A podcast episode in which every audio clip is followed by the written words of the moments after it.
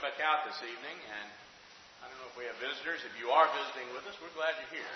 We want you to come back. We had, as a matter of fact, uh, several visitors this morning, and I know we had a couple, uh, at least, that were here for the first time ever. So that's great.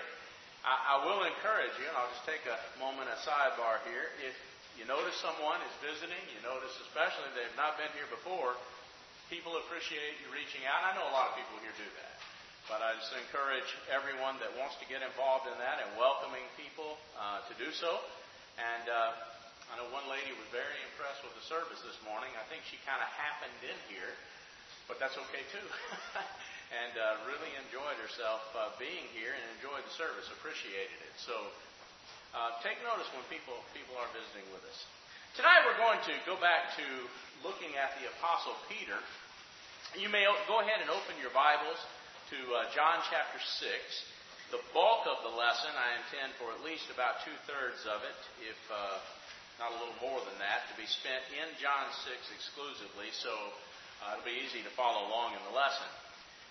We're looking at the Apostle Peter, in, and uh, I really, as I was preparing this and began to several months ago, actually, um, I started off with a working title of The Real Peter, and I think I mentioned that before. It's not that we don't ever talk about Peter the way he really is, but I just wanted to kind of get a complete view by looking at snapshot pictures, and, and I know that's in itself a little contradictory, but I think if we lift these stories out, but if we look at them all together, uh, it really does give us a good picture of who this person is. Peter becomes one of those people that a lot of us can identify with probably because he is no Superman, no superhero in that sense, a faultless individual, but he has his faults. And yet, in tonight's story, as we look at John 6, we see the Apostle Peter in one of his finest moments. Um, because Peter really does love Jesus, and as this three and a half years or so unfolds, we watch the Apostle Peter grow closer in friendship to Jesus. And they become very close friends, and that's evident, and we will look at that down the line and the reason why I would say that and make that statement. But I believe you can see it here in John 6. John 6 and the feeding of the 5,000, if you probably have a heading on your, uh, in your Bibles to that effect, um, this is the only miracle the only thing you will find common to all four gospel accounts, unless you want to look at the resurrection, and, uh, and we would certainly account that as miraculous. But as far as the miracles Jesus did during his public ministry, if I'm not mistaken, this is the only one that's common to all four, four accounts. It's one of my favorite stories. It's one of those miracles, and I guess for all of us there are those things, but this one stands out to me as just spectacular that there, if I saw this and if, if I could go back in time and watch something happen, I think even more than the dividing of the Red Sea, I'd love to watch this. And, and, I, and, and there are reasons for that I won't get into, but it's an amazing story. But beyond the story and beyond being impressed with the spectacular view of what Jesus does, there is an underlying teaching that only occurs really in John 6 that I appreciate even more, that I love even more. It is very deep as far as Jesus' teaching is concerned, and uh, it has its effects. And so if we look at this, and let me just take a moment to set it up contextually. This is in the midst of some very intense discussions. If you notice on your outline, I chose chapter 5 and just three or four verses here. Begin reading with me in chapter 5, verse 39, but you can get the tone of what's going on here. Where Jesus would say to the Jews, Search the Scriptures, for in them you think you have eternal life, and they are they which testify of me. And you shall not come to me that you might have life. And yes, you heard that correctly. Jesus said, You will not come to me that you may have life. I receive not honor from men, verse 41. And there's a hidden message there, so to speak. You do, I don't. Verse 42, but I know you, that you have not the love of God in you. I am come in my Father's name, and you receive me not. If another had come in his own name, you would receive him. That's the tone, and it really very well sets the tone for what's about to happen in the teaching Jesus is about to do. It's in this context when many Jews are gathering for the Passover. And you can see, and Wes taught about this on Thursday night at Wendy's, the Passover is drawing close. And if you know the commandment, Deuteronomy 16, for example, these Jews have to start migrating. The further away they live, the earlier they have to start. But they've got to be in Jerusalem during the week of the Passover, and they've got to observe that feast there. So as it's drawing closer, and I realize this is not down in Jerusalem, but you can see the migration coming, and it all kind of funnels in through Galilee down into Jerusalem. And they're just crowds of people. And the Bible tells us, if you'll notice, if you'll drop down to chapter 6, and I'll start reading in verse 2, a great multitude followed him because they saw his miracles that he did on them that were diseased. Now, Jesus separates himself but if you look down in verse 5, when Jesus lifted up his eyes, he saw a great company come unto him. And that's when he begins to question Philip. But there's a lot of people, just crowds of people, great multitude of people. Now he tests his disciples. He's drawn away, separated from the crowds with just the disciples, and he tests them by directing a question at Philip. And I said that because I believe that's really what's going on. They're all in earshot of this. He singles Philip out. There there's been all kinds of speculation about that, and I won't speculate about it. But he singles him out, and yet it's within earshot of all of them. And if you notice what he does, he asks Philip, and again, verse 5, where are we going to buy bread that these may eat? I mean, let alone the cost of it for thousands of people where are we going to get a supply like that on short notice to feed thousands of people? Well, Philip comes back to him, and you'll notice verse 6 this was to test him, to prove him, for he himself knew already what he was going to do. Now that's interesting. But Philip does answer back. And basically, what Philip says, and I'll paraphrase, you know, I don't know, I don't have a clue, we might say today, but there is a little boy and he's got a lunch. You know, he's packed a sack lunch, so to speak. And he's got a couple of fish and some rolls, we would call them today.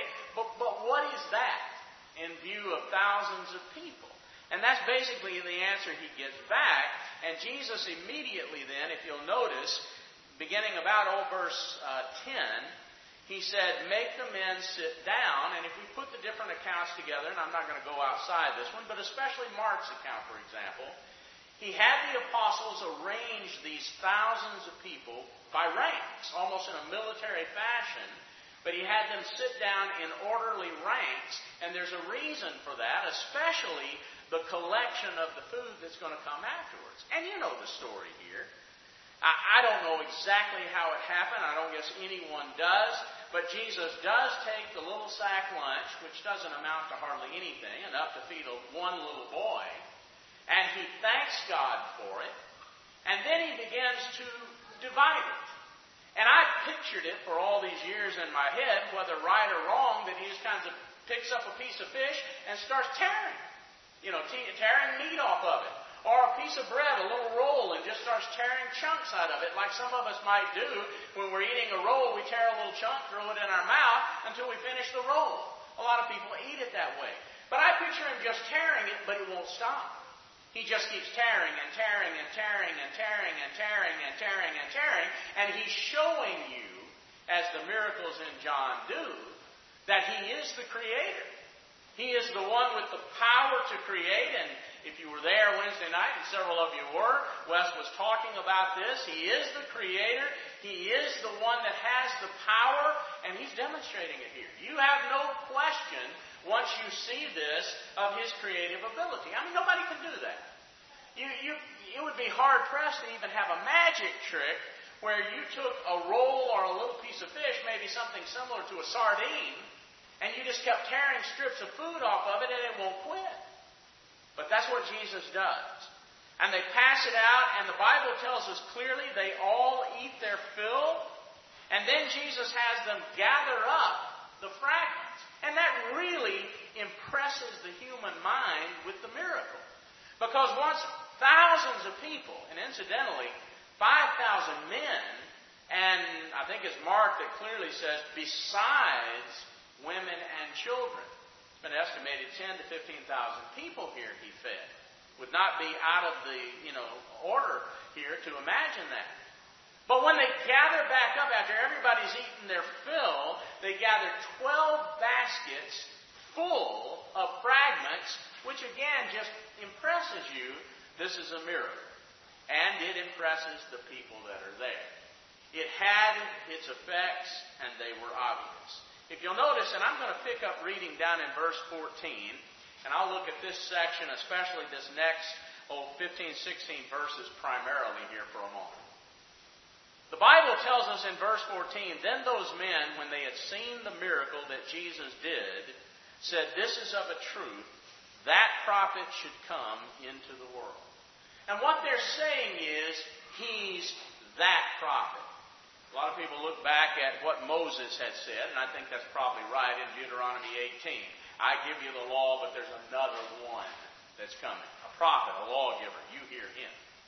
And so a lot of folks will point to this and say that by the miracle, it confirmed to them that he was Moses' prophesied prophet. That may be so. It might be that when they say that prophet, they mean the Messiah. They knew the Messiah would come into the world. They knew he would be the prophet and the lawgiver and the Son of God and so forth. They may even mean him. Because it does seem to be that their focus is upon who will be king. But nonetheless, let's not miss the point in verse 14. They recognize it as a legitimate miracle, and a miracle confirms the word of a prophet, and so they're ready to listen to what he says because he's performed a miracle. Understand the point. Search the scriptures. You think you have eternal life in them. They are they which testify of me. And Jesus went on to say, You won't believe them. You won't listen to what the Word of God says. I know you already. Well, now He's done a miracle, and they're saying they're ready to listen. Now, as you go on here, and you look at verse 15, even though they rightfully concluded him to be a prophet by the miracle he's done, let's read verse 15. When Jesus therefore perceived that they would come and take him by force to make him a king, he departed again into the mountain himself alone. So while they rightfully conclude he's a prophet by the miracle, they wrongfully have the motive of wanting to make him king, and we're going to see later why. If we look down in verse 26 in this section, Jesus answered and said to them, Verily, verily, or truly, truly, I say unto you, you seek me, you are looking for me. Notice the, the play against search the scriptures. You're looking for me, but not because you saw the miracle, or you're looking for me not because you saw the miracles, but also because you did eat of the things and you were filled. So it's not just that you saw the miracles and it confirmed that I'm a prophet and now you're ready to listen to the word of God coming from me. It's not just that. No, you saw the miracles and you focused on the miracle itself, how I would have the power to feed you and you're ready for me to be king. And that's not unlike people, is it? I mean, if we stop and think, we're in an election year, and when politicians stand up to speak, what people want to hear is, hey, what can you do for me? You know, what, what's in it for me? What have you got for me? What are you ready to give out to me? And then, you know, boy, if you're with me like that, then I'm with you. Well, Jesus said, You're looking for me for the same thing. You're looking for me, but not for something as high uh, of an order as eternal life, not because you see a miracle and that says to you, I'm a prophet and I've got the truth from God, but you're focused on bread. And that's the point. Jesus makes the point in this passage, if you'll notice as he goes on, and I'm in verse 27 here labor not for the meat which perishes, but for that meat which endures unto everlasting life, which the Son of Man shall give unto you, for him hath God the Father sealed. Then they said unto him, What shall we do that we might work the works of God? When you listen to the people and when you see what Jesus is saying, Jesus is saying to them, and it's understandable, we have to work for our daily food. Jesus said, don't just work for that, but labor for the spiritual food that endures. Notice, the daily food perishes. We all know that. Even if you buy it at the store and put it in the best of refrigerators or freezers, it goes bad. But labor, work for spiritual food that endures to everlasting life.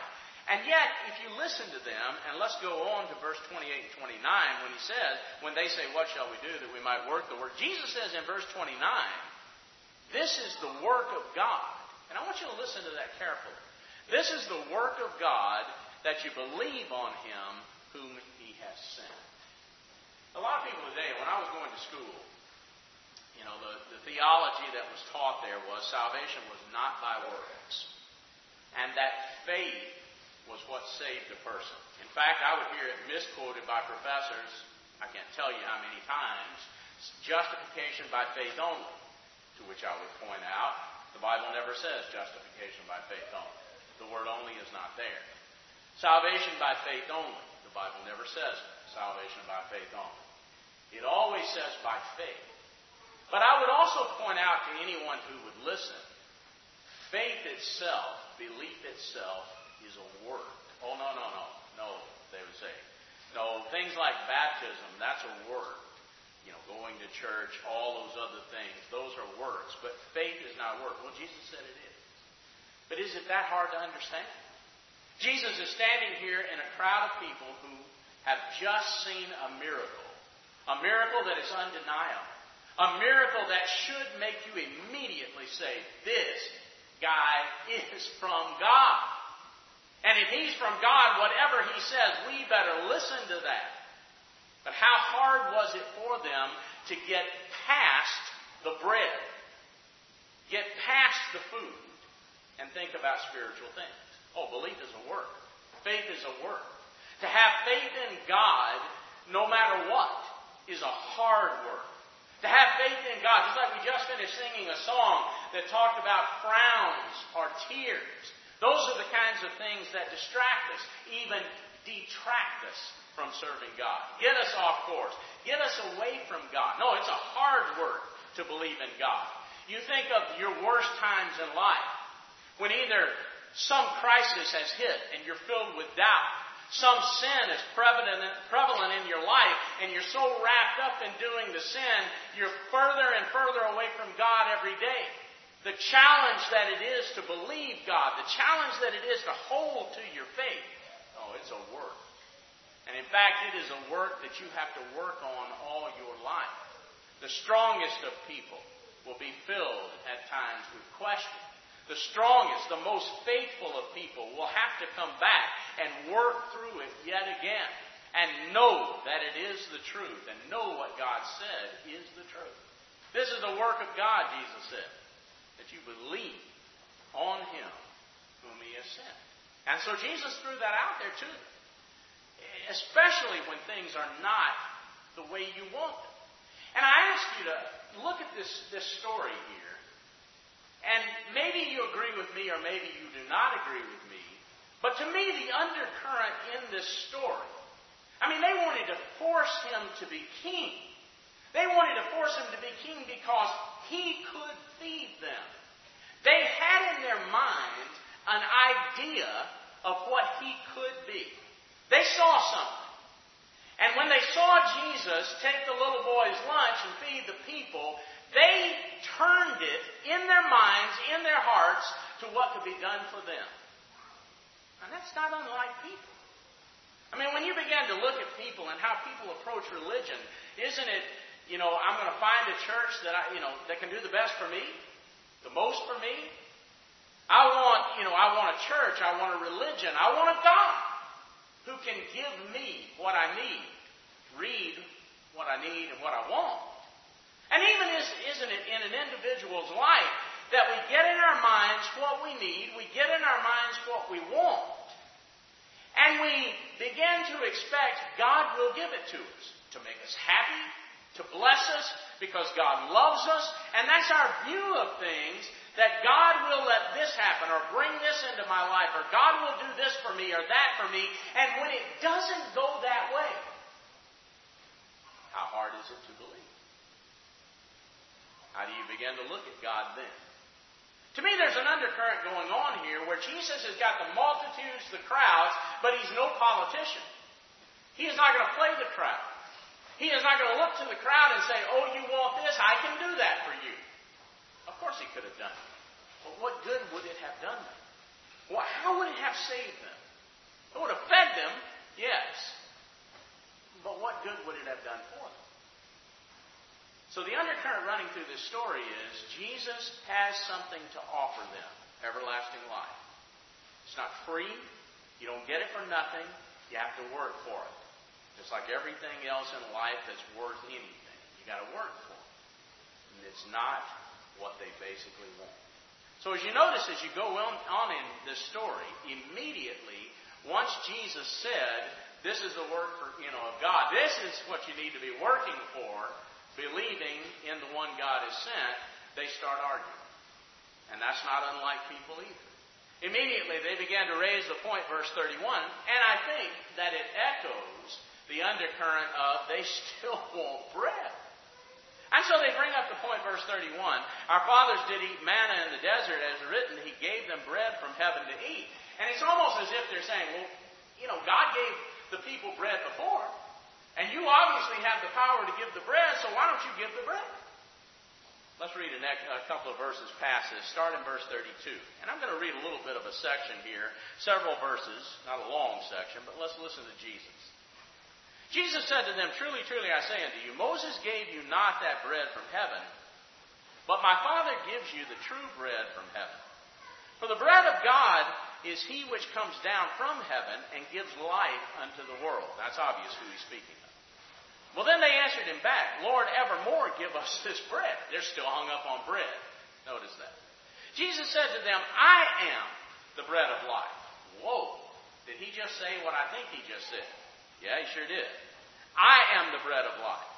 He that comes to me shall never hunger, and he that believes in me shall never thirst. But I said unto you that you also have seen me, and you don't believe. All that the Father gives me shall come to me, and him that comes to me I will in no wise cast out. I came down from heaven, not to do my own will, but the will of him that sent me. Verse 39. And this is the Father's will who has sent me. That all which he has given me I shall lose nothing, but should raise it up again at the last day. Jesus is still focusing on faith in him that ultimately endures everlasting life, and they are still hung up on bread. Verse 40. This is the will of him that sent me, that everyone that sees the Son and believes in him may have everlasting life, and I will raise him up at the last day. And you know, you repeat yourself when you want to really get a point across, and he's really getting this point across. Well, what effect do you think that has on them? How do you think they take? Do you think they get it? Yeah, they get it. No question about it, they get it. But what effect does it have? Well, look at verse 42. They said, well, verse 41. The Jews then complained at him, murmured at him, because he said, I am the bread that came down from heaven. And they said, Is not this Jesus, the son of Joseph, whose father and mother we know? How is it then that he says, I came down now stop and think about that for a moment. I want you, and if you're in the habit of writing in your Bible or making some note, this one's easy. Because you kind of turn it around, verse 41, flip it around, go back to verse 14. Draw a line to it if you're in the habit of writing in your Bible. But I remind you again, verse 14. Then those men, when they had seen the miracle that Jesus did, said, This is of a truth that prophet that should come into the world. That sounds great. And you're looking at that verse and you're thinking, well, that's wonderful. They get it. No, they don't. No, they're ready to give him praise of being the prophet. But in their minds, they're like most human beings, what's in it for me? And they've already seen what's in it for them as far as they perceive, and that is a free lunch. And so when Jesus says in no uncertain terms, we're not talking about physical bread here. We're talking about spiritual food that endures to everlasting life. I am the bread of heaven. If you feed on me, if you buy into me, believe in me, and if you work hard to do that, I can give you not bread every day for life, but I can give you everlasting life. No. We don't want that. and they're complaining about it. And then they began to malign. And that's what you do. If you don't like what someone says and you don't have an answer to it, how are you going to answer a miracle? How are you going to answer the truth that a prophet who's done a miracle to confirm it, how are you going to answer that from Scripture? How are you going to answer that with logic, with reason? You can't. So you do what most people do when, when something can't be answered, you make a personal attack. And that's exactly what they do. Who is this guy anyway? I mean, he's from Galilee. We're from Galilee. Who is this guy? We know his mom. We know his dad. They're nothing special. I mean, they really were, honestly. But, they, you know, in their mind, they ain't nothing special. So who does this guy think he is? Well, if you heard yourself back in verse 14, who he thinks he is is exactly who you said he is. He's that prophet. And the miracle confirmed it. But no, they're still stuck on the bread. They're stuck on what they want. So as the Bible goes on here, and if you'll pick up reading with me in verse 43, and we'll scan this next couple of verses quickly. But Jesus answered them back, don't complain.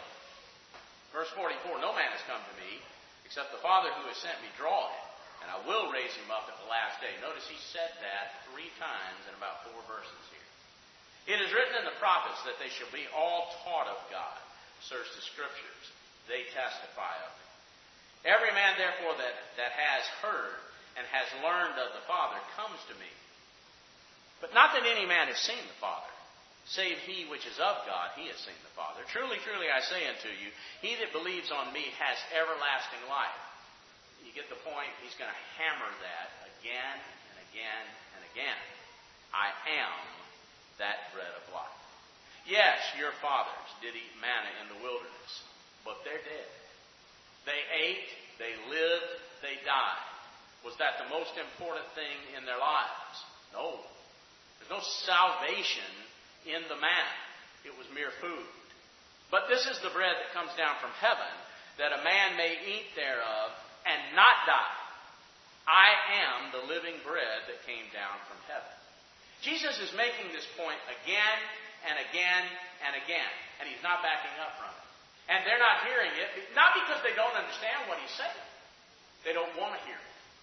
And, and if it were that verse 14 was not there and we did not see them respond to the miracle and acknowledge that a miracle means whatever the guy says, you better listen. If we hadn't seen that, we could say, oh, they're just confused. They don't know what's going on here. It's not that.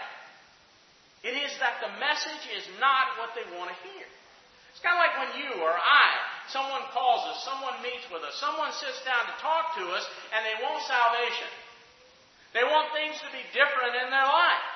And they begin to talk about, you know, my life is so messed up, or I need this change in my life. Or maybe they even begin to talk in spiritual terms. I want salvation. I want to go to heaven. And you're thinking to yourself, great. And so you ask them, would you like to study? Yeah, yeah, whatever. You know, I'll listen to anything. They're not listening to anything. And they don't want to listen to and you open up the Bible and you can see it in their face when you begin to talk like Jesus is talking. And they're saying to you loud and clear, and clear through body language, I don't want that message. That is not what I want to hear. And you can talk all day long and you can reason in every way possible. You will not come close to doing as good a job as Jesus did right here. And you can stress the point of eternal life and how important it is over and over and over. But this individual is caught up in this thing in this life, and that's all they care about. And that's all they're going to care about. And when you listen to this in John 6, Jesus will go on here. He won't stop. He won't back up from the message. He will teach them He is the bread of life. He will teach them again and again that He came down from heaven. He will begin to speak of things like, you have to feed on me spiritually. Yes, your fathers ate manna physically. They lived and they died. But you have to feed on me spiritually. You have to eat of my flesh and drink of my blood. You've got to buy into me totally. And you've got to work to understand all that. And their ears are closed to it. We don't want to hear that. That is not what we want. If you go back, and I will veer away from John 6 for just a moment, go back to John 1. Wes was teaching this on, on Thursday night. And he was talking about Jesus coming into the world and how he came to his own. And we came across this verse, and if you'll look with me at John 1 and verse 5, and I think this is interesting. You kind of follow along a progression here. Look at verse 5 when it says, The light shineth in darkness. This is the King James, of course. And the darkness, and the King James says, comprehended it not. Well, that's right, but it's not what it literally says. It literally uses a term for, like we would say, when we don't understand something, we might say, I don't get it. And we can have all kinds of logic and even emotions behind that statement, but I don't get it.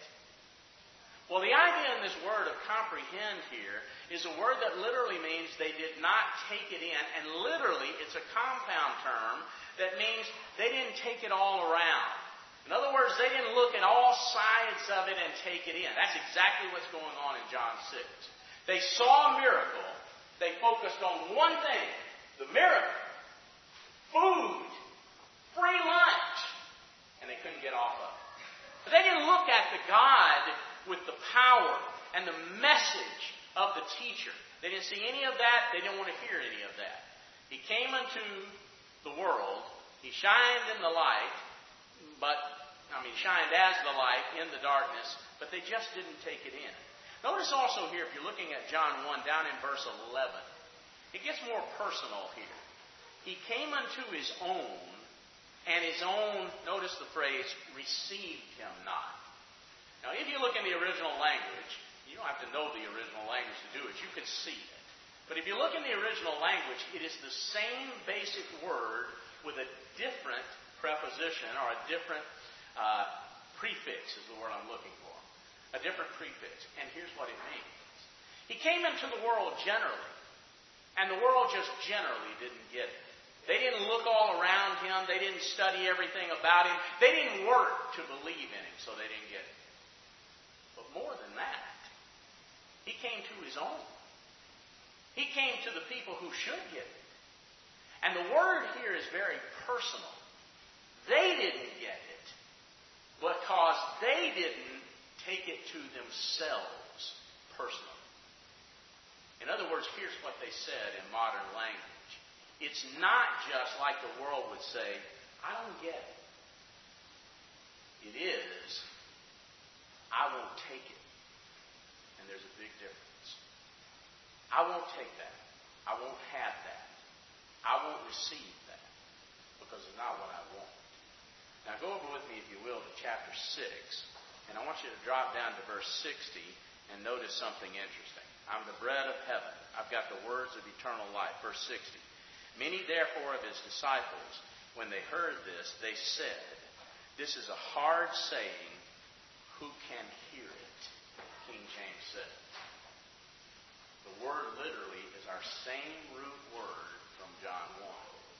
I don't get it. No, it wasn't that. I won't take it, the Jews were saying. Now the Jews are saying, boy, this is a tough teaching. Who can take that? That's what they're literally saying. Who can take it? It's not for anybody. That, I mean, this kind of teaching this kind of idea, when you've got this kind of power, this kind of ability, when you can do this kind of thing for us, who can take this? You won't use your power. You won't do for us something we want, we say we need, but you want to come to us with this I'm the bread of heaven with everlasting life stuff. Who can take that? And the Bible tells you, verse 61, Jesus knew in himself that his disciples complained at him. He said unto them, Does this offend you? In other words, does this make you stumble? What and if you shall see the Son of Man ascend up where he was before? That's not their idea either. They were going to force him to be king. The idea was a long, healthy reign on the throne, conquering the Romans, etc., etc. What if you see me dead, resurrected, and going into heaven? Notice as he goes on. It is the Spirit that gives life, and the flesh profits nothing. The words that I speak unto you, search the Scriptures. They testify of me. They are the words of eternal life. It's the words that I speak unto you. They are spirit, and they are life. But there are some of you that do not believe. For Jesus knew from the beginning who they were that believed not, and even who should betray him.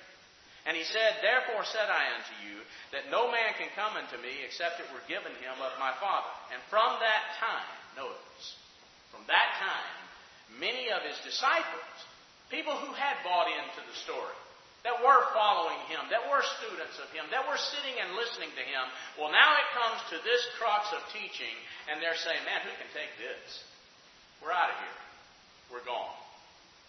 They went back and they walked no more with him. And this is when Jesus, as anybody would, and he's human too, this is when Jesus looks at the twelve. Not just all the disciples in general, but the twelve.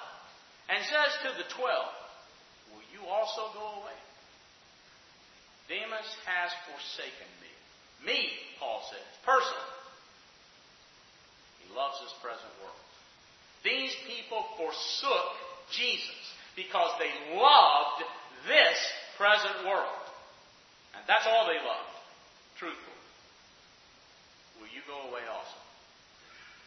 And this is when Peter shines. Peter, who, remember, you're the rock, Peter. Me? The rock? Yeah, you're the rock. You're the rock because of moments like this. You cut right through. You stand for what you believe. You're the rock. I want you to be a fisherman of men. Me? I'm a sinful man. You just need to go away from me, Lord. There's, you know, I'm not good enough. Oh, yes, you are. Yes, you are. And I'm going to make of you a fisherman of men. Peter answered him here Lord, to whom shall we go? He can take it. And that's the difference in Peter. Do I think he understands everything here? He says, You have the words of eternal life. And a lot of people said, You know, he didn't have a clue about that. The, Father just had to reveal that to him on the spot because he wouldn't have known that. Well, Jesus kept saying it over and over and over again. Peter was listening. You're saying you have the words of eternal life. I saw you feed everybody with that little boy's lunch. You, you got it. And, and do I understand it all? No. Does it go with everything I've heard since the time I was a little lad in synagogue? No, it doesn't. But where else do we go? If we leave somebody like you, somebody with the power you have, someone who does what you do, someone who sees down deep inside of us like you see down deep inside of me, who else would I go to? So to whom else do we go? You have the words of eternal life. And we believe, and we are sure. Notice, they said they believed because of the miracle. Peter is saying, We are sure that you have the words of eternal life. You're the Son of the living God. And Jesus reminds him in verses 70 and 71. Yeah, and even one of you still doesn't get it. He won't take it and ultimately, of course, Judas betrayed him. In a couple of minutes, if you've got your outlines, you may look on the back. And I'm not going to spend a great deal of time with all of this, but something that I do want to mention. We, as Christians, our loyalty to Jesus. I think about this story with Peter a lot of times when we're singing certain songs. And they're very challenging words. And I gave you three of them on here. Song number 303 I'll never forsake my Lord. And you read that and you think about what you're saying, and sometimes it's difficult for me. I sing that song and I think, yeah, but you have forsaken me. There have been plenty of times when you've not done what this song says. But it's a pledge to Jesus. I'll never forsake my Lord. I gave you some thoughts to think about. Maybe another song that we sing, Stand Up, Stand Up for Jesus, you soldiers of the cross. It's a very powerful, rousing song. And a lot of times the song leader would say, stand, please stand while we sing this song. And if you think about yourself, you picture yourself, I'm standing here and I'm singing out to anybody in the world that will listen. I stand up for Jesus. Well, do I? Do I in the hard moments like this, when quote unquote everybody turns away? Am I like Peter and say, No, I stand for Jesus. I'm with him. And finally, the song and it really gets me. I'll be a friend to Jesus. They tried my Lord and Master. And I think about Peter. And I put this song in here because remember, when he was in the halls of Pilate and all of that, when he was going through that night of betrayal, that was not Peter's finest moment. And maybe Peter was like a lot of us. Not me. You know, I'm not a Christian. I don't know it. And then he went so far as to curse and to swear that he didn't know it. I'll be a friend to Jesus.